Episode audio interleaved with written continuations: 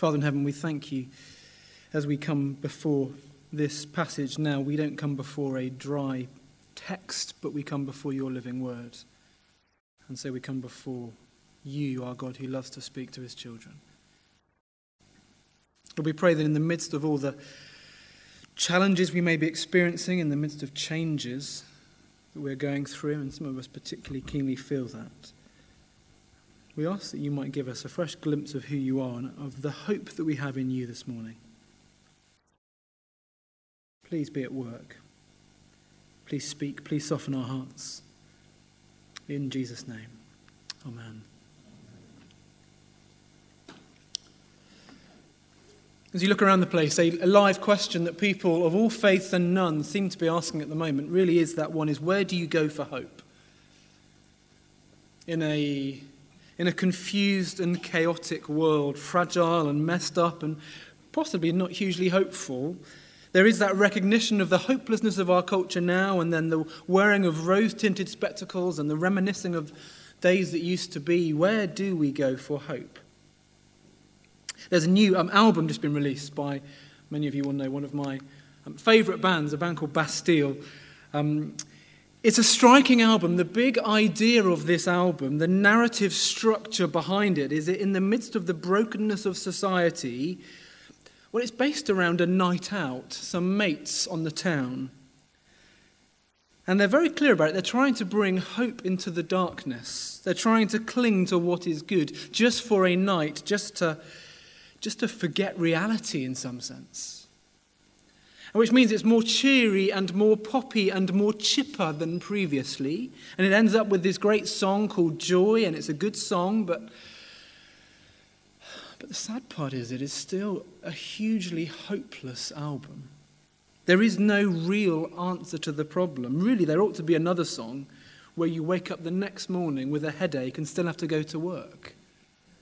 Nothing really has changed. Nothing really has moved on. There's an honesty about the problem, the, the album as a whole, but when it comes down to it, you can't really deal with it. It's just an escapism.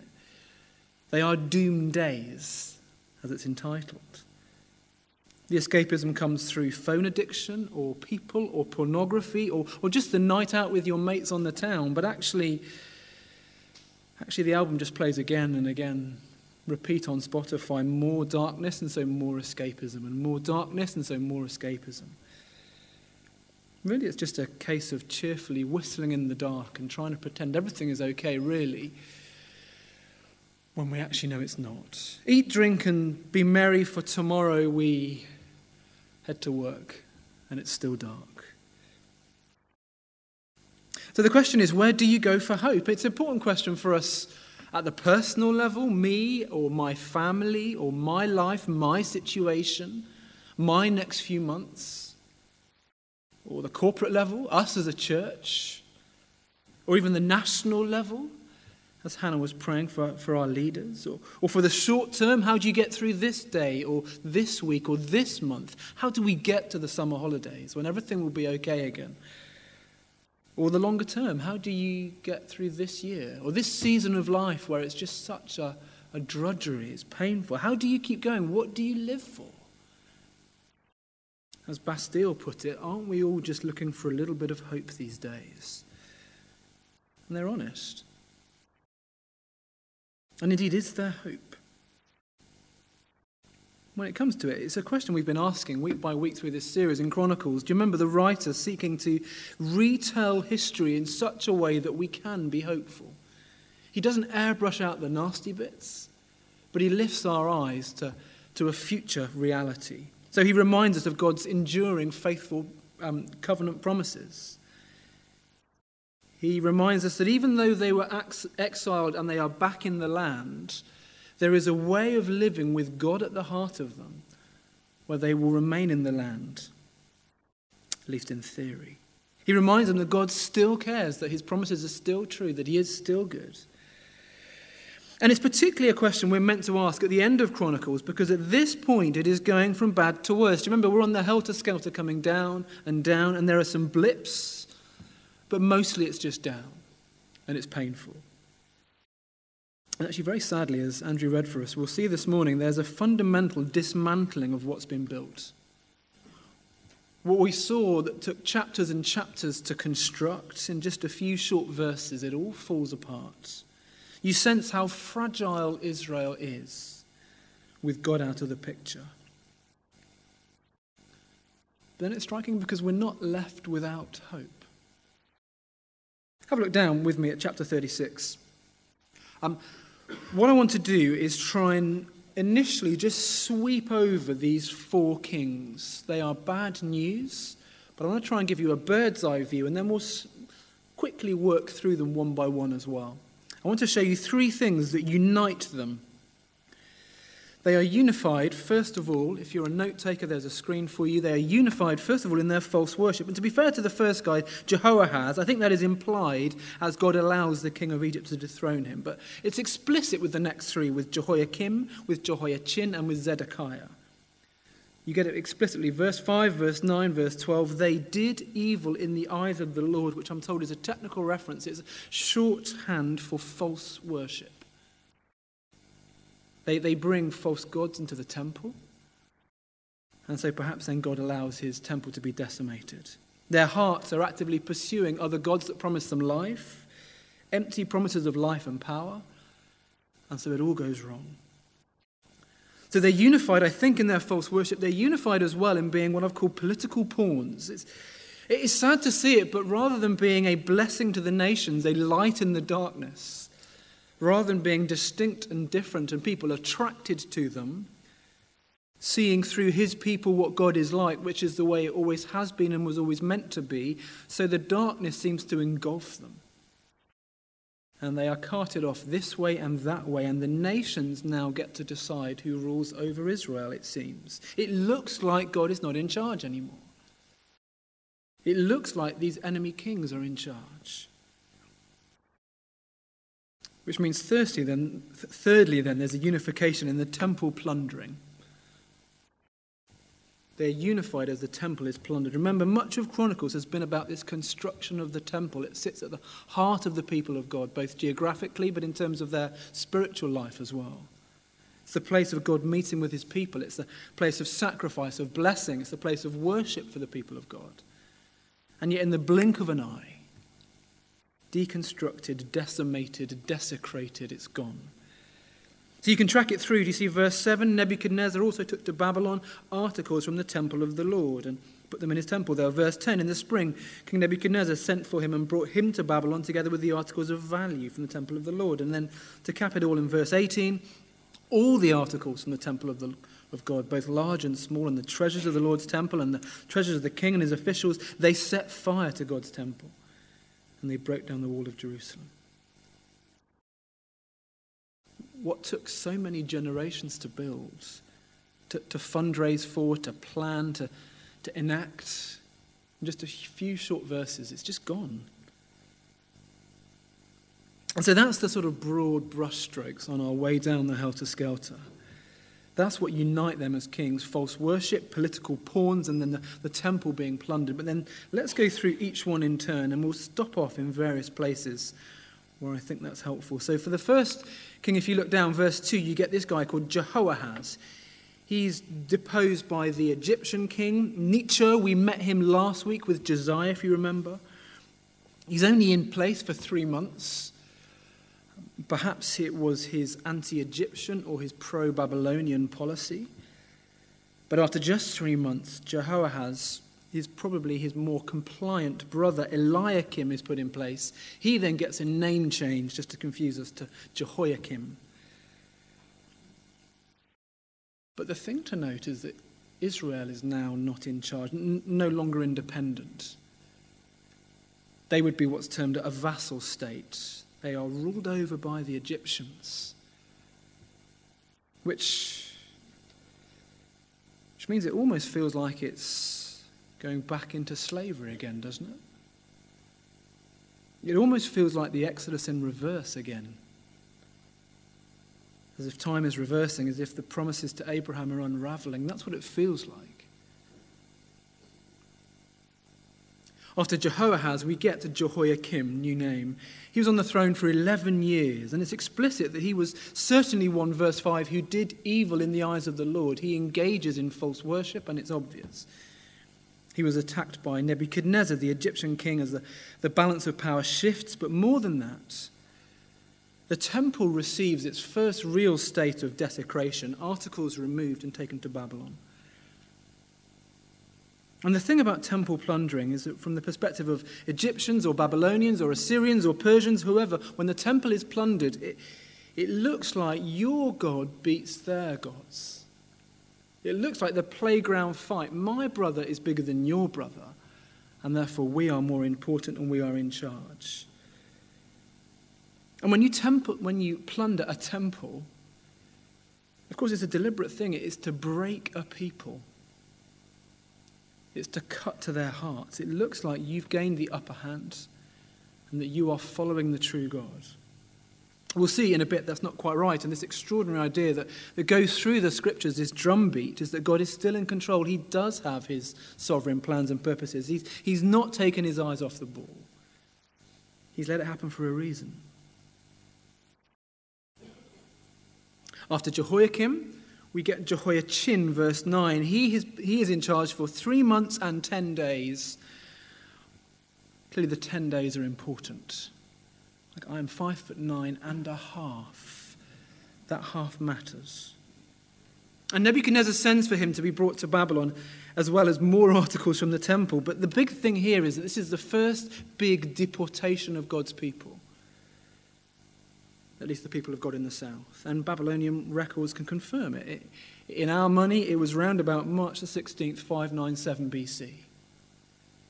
And they get removed. But then, last of all, you get Zedekiah, verse 11, Jehoiachin's uncle. And we're going to slow down with him because I think a number of aspects of his reign matter. And there's much more detail in 2 Kings 24, Jeremiah 39, Jeremiah 52, um, as I'm sure you know. But if you'd like to scribble those down, then do. You can look at them in home groups. Uh, but again, for Zedekiah, he was a puppet king of Nebuchadnezzar. He had been forced to take an oath in God's name, and yet look at what he does in the midst of it all. The, the chronicler slows right down for us. Zedekiah is meant to be in our attention. He, he grabs the highlighter and he wants us to take note. Why? Because here is what unfaithfulness explicitly looks like. Verse 12 He, he did evil in the eyes of the Lord his God. He did not humble himself before Jeremiah the prophet who spoke the word of the Lord. He also rebelled against King Nebuchadnezzar, who he had made him take an oath in God's name. He became stiff necked and hardened his heart and would not turn to the Lord, the God of Israel. Furthermore, all the leaders of the priests and the people became more and more unfaithful, following all the detestable practices of the nations and defiling the temple of the Lord, which he had consecrated in Jerusalem.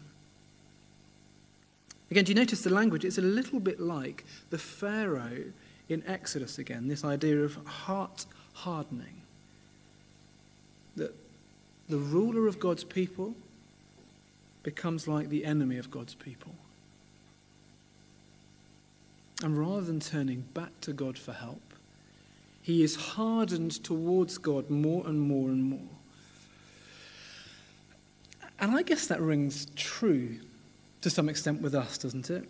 Whenever hardship comes, and it does and it will come, whether in simply the, the messiness of life and the brokenness of, of this world, or, or even in specific response to a, a particular action we've done, a particular sin, even, we always, to some extent, have a, have a choice. There's a T junction in front of us.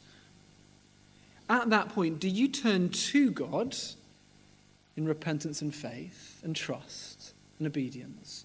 Or, or do you turn from God with hardened heart, turning away from Him? Arms crossed, proud. How dare you let this happen to me? How dare you make this happen to me, even? Zedekiah definitely does the latter. He turns from God, and so he drifts further and further and further away. It's striking, though, in verse 14 as well, I have a look down. It's not just the king who's implicated, but the leadership, and indeed all are implicated in this turning away. It's, We might find that confusing, but there's a sense in which Zedekiah and the people and the leaders have the kind of king they want and perhaps the kind of king they deserve. But actually, he leads them in that as well. It seems to almost be like a positive feedback loop. God's judgment on them being the kind of king that they longed for, but not the kind of king they needed.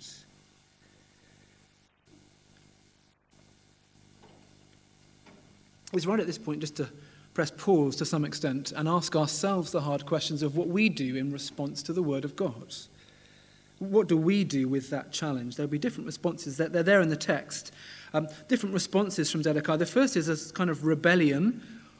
Obviously, there's something profoundly human about rebelling against God as he speaks, about ignoring him. It's a pattern from Genesis 3 onwards. He speaks and we don't like it often. And we might not have Jeremiah in the flesh speaking to us as Zedekiah did. But maybe we still have that knee jerk reaction when we don't really hear God saying what we want Him to say to us. We don't really want Him involved. Are there ways in which you're pushing your fingers in your ears or head in the sand or ignoring Him? Things that you, you know he is might be saying, nudges and but we just don't listen. We need to be careful. Years later, Jesus will go on to tell a parable that certainly reflects something of this idea. In, in verse 15 to 16, do you see the Lord, the God of their ancestors, sent word to them through his messengers again and again because he had pity on his people and his dwelling place. But they mocked God's messengers. They despised his words. They scoffed at his prophets until the wrath of the Lord was aroused against his people and there was no remedy. Do you remember the parable of the tenants in the vineyards? We'll spend some time in home groups looking at Mark 12 to think about that. But the story goes on that God sends prophet after prophet after prophet, and finally his son, and, and they kill his son too. But the point is, the pattern is, friends, our God is patient in speaking. But I wonder at times where there comes a point that his anger is, is roused and he speaks and we ignore. He speaks and we ignore. He speaks and we, we ignore. His, He's patient, but at some point in, in love, he disciplines us. He, he wakes us up to what he's saying. So the first response you see in Zedekiah is this rebellion. The, the second one is interesting, and it's an example of that. It's in verse 21, and this thought of rest. Have a look down. Um, the land should have been given a rest says the chronicler. God literally wrote it into their calendar. And so when the people were removed from the land centuries later, as Moses knew they would be, um, Moses said this He said, Then the land will enjoy its Sabbath years all the time that it lies desolate and you are in the country of your enemies. Then the land will rest and enjoy its Sabbaths. All the time that it lies desolate, the land will have the rest it did not have during the Sabbaths you lived in it. You see, God wrote it into the calendar. They were meant to press pause they were meant to remember that God is in charge, to rest, to remind them that He is God, that, that we are not God, that we can sleep because He does not sleep. And so the implication when they're removed is that the land is owed a rest. In their pride, they had not taken it, they had ignored God. In their self sufficiency, they had done away with His word, they'd done things their own way. And, and I take it that pattern of rest is somewhat built into creation.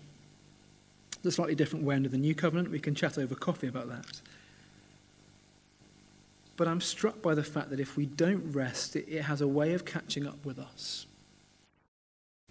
God has made us needy deliberately. And when we forget that He is God and we are not God, and that we are dependent on Him, and, and we can sleep because He does not sleep, when we forget those things, then, then things have a way of unraveling often. It may be that you need to slow down.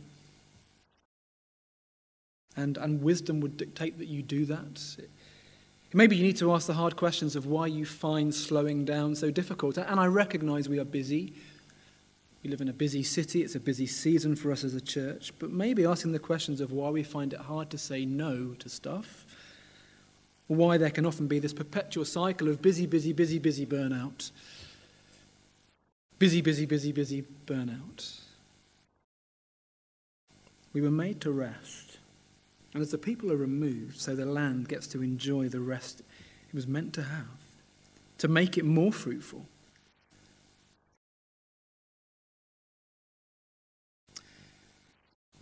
At this point in Chronicles, at this point in the history of the people of God, I think it's fair to say that there is more than a passing resemblance to a tiny piece of flotsam tossed back and forth of the mighty oceans of the global superpowers. They seem very insignificant, whether it's Egypt or Babylon or Persia. Israel does not look particularly impressive, which means God does not look particularly impressive. Maybe we feel something like that. Maybe we don't feel particularly impressive. Is there light at the end of this tunnel? Whatever that tunnel is for us, that, that tunnel of personal holiness, that, that thing you still battle with, that tunnel of a building project, that thing we still battle with. Is there hope when we feel insignificant, when we feel like Oxford is big and looming large and we feel small? I want to say yes. And so I want us to read just the end of the final chapter and see from the ground level three causes for hope. And then we're going to swoop up high and see another cause for hope as well. Why can we be hopeful as the people of God? Why could Israel, now back in the land, be hopeful as they read about their history? And why can we be hopeful as we live in 21st century Oxford? First one is that God always preserves a people for himself. Have a look at verse 20. He carried into exile to Babylon the remnant who escaped from the sword, and they became servants to him and his successors until the kingdom of Persia came to power. And that word there, that remnant, is a technical word. It means that where God's righteous discipline and judgment is, is displayed, you always find mercy. The story is bigger than us. God will never not have a people for himself. He will always have a remnant. He will always have a people. Perhaps in more familiar books of the Bible, think of Daniel. Think of God's people removed from God's land, away from home, but they never stop being his people. And what's more, he is still with them. In fact, protecting them, working through them, in them. Think of the book of Ezekiel. We were there a few weeks ago in the local FIEC combination service. Think of Ezekiel and this incredible mobile throne. God with his people in exile. And so, because our God makes promises to his people, he will always preserve a people to whom those promises are made. Even if they're not at home, even if it's complicated and hard, even if everything looks messy, they're still His. He will preserve a people for Himself. And so I want to say don't catastrophize. When you read the papers and and there's another survey about how much the church is shrinking in the UK or in the West. A couple of things to say. One is, I want to say for a start, the church is alive and well. And largely, those churches that have shrunk or disappeared were churches that, that lost the gospel in some sense decades ago. But secondly, know that God will always keep his people. He will always preserve a people for himself because he's a God who makes promises to people. Second piece of hope in these final three verses, verse 21, is that God's word is always trustworthy. And that really is not just wishful thinking, it is actually true. His plans and his purposes are ultimate. However bad it looks, however much we're confused and panicked by what's going on, God's words can still be trusted. And so, verse 21 the land enjoyed its Sabbath rests. All the time of its desolation it rested until the 70 years were completed in fulfillment of the word of the Lord spoken by Jeremiah. Um, he's referencing Jeremiah 25. There's a whole chapter to read, but just verse 11 will suffice for now.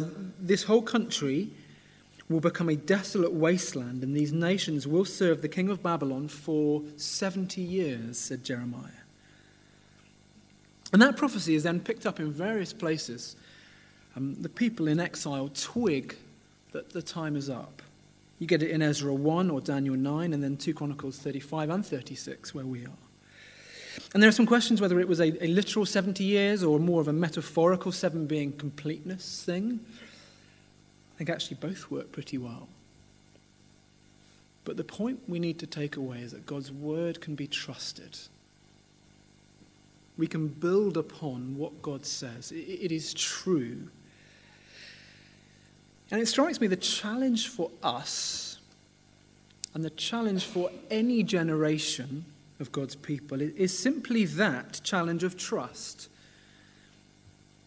To trust the word of God when it's our turn. Previous generations had different things, different battles that they were fighting. But actually, their calling as well was to trust the word of God in their generation. It, doing that has always been seen as weird and naive and foolish and we look silly. And yet, even here in the text, with the people of God losing their homes, being deported, God's word is true. And so we must hold our nerve and build upon his word. Of course, the danger on the flip side is to seek to trust other things, which may look a whole lot more sensible and make us a whole lot more friends. And yet Jesus would say those things, they're, that they're like sand. To trust in what society thinks about something at this point, that's like building on sand. Two years' time, it will have changed. And we might sound a bit less weird, and make a few more friends. But actually, finally, those things will not stand. I'm not sure what that means in terms of the specifics for, for you, for the battles you have in your life for trusting God and His Word. It can be different things for each of us, different things for us as a church, perhaps, in our current culture. It is a rapidly changing world at the moment, it's a messy and chaotic. And yet, the timeless command is that we trust God at His Word. We acknowledge the other voices, we engage with the other voices, but we continue to trust Him. We build on Him.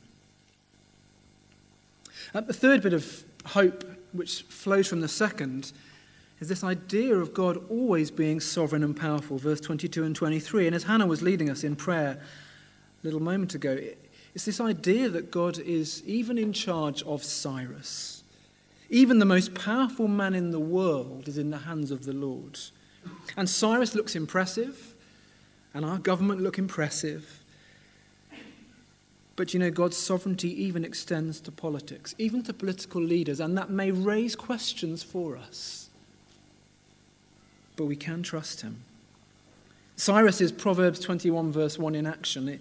In the Lord's hand, the king's heart is a stream of water that he channels towards all who please him which means even he is used by God to bring the people of God back to the land that God gave them. It means there's a possibility of a new exodus because God is sovereign. Do you remember the beginning of their journey? Centuries before, God had forced the hand of a reluctant Egyptian Pharaoh to let them go to the land that God had promised. So now, here at the other end, God can move the, ha- the heart of a proud Persian king to let them go back to the land that God had promised them. Which means it's hope for us because as we're coming down the slightly messy, healthy, healthy helter skelter of, of our society and life at the moment, where perhaps it's harder and harder and harder to live quiet, faithful lives as believers. So we can be confident that if God can move the heart of Cyrus, he can move the heart of fill in the blank, whatever our context might be.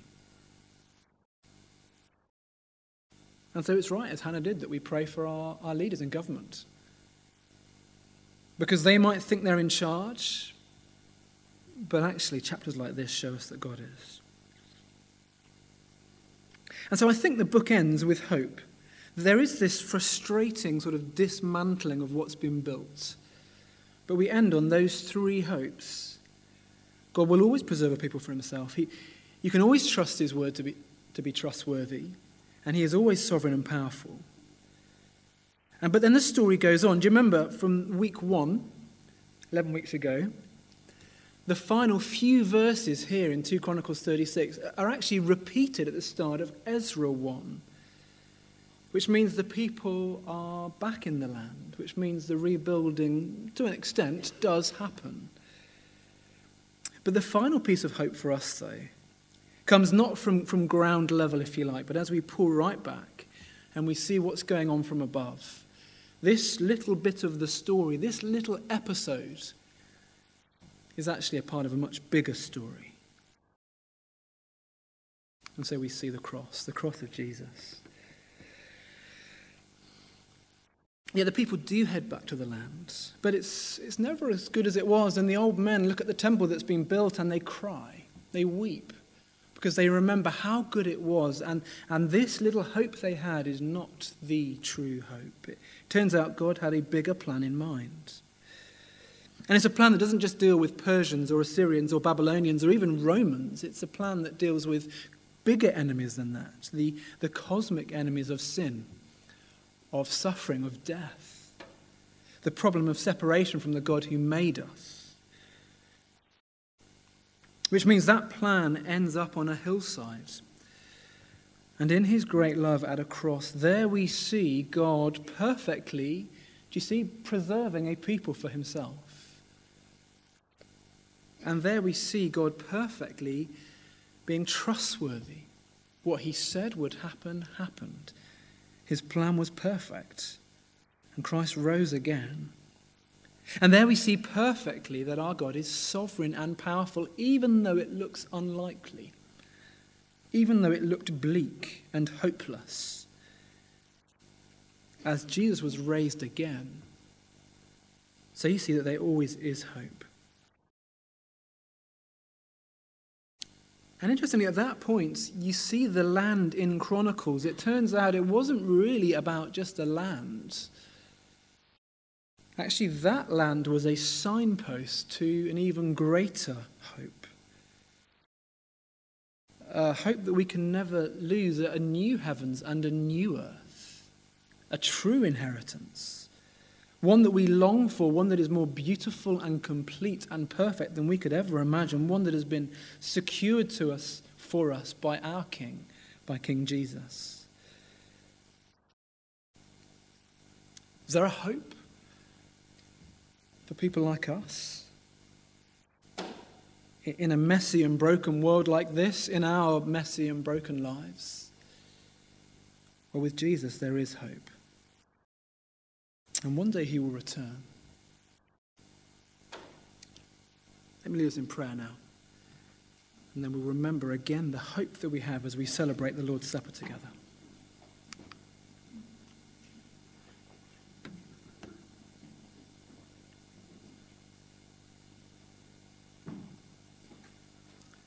Father, thank you that in the challenges and the changes of life at the moment, we, we have a true and certain hope. And it's not just simply an escapism or, or whistling in the dark and pretending life is okay.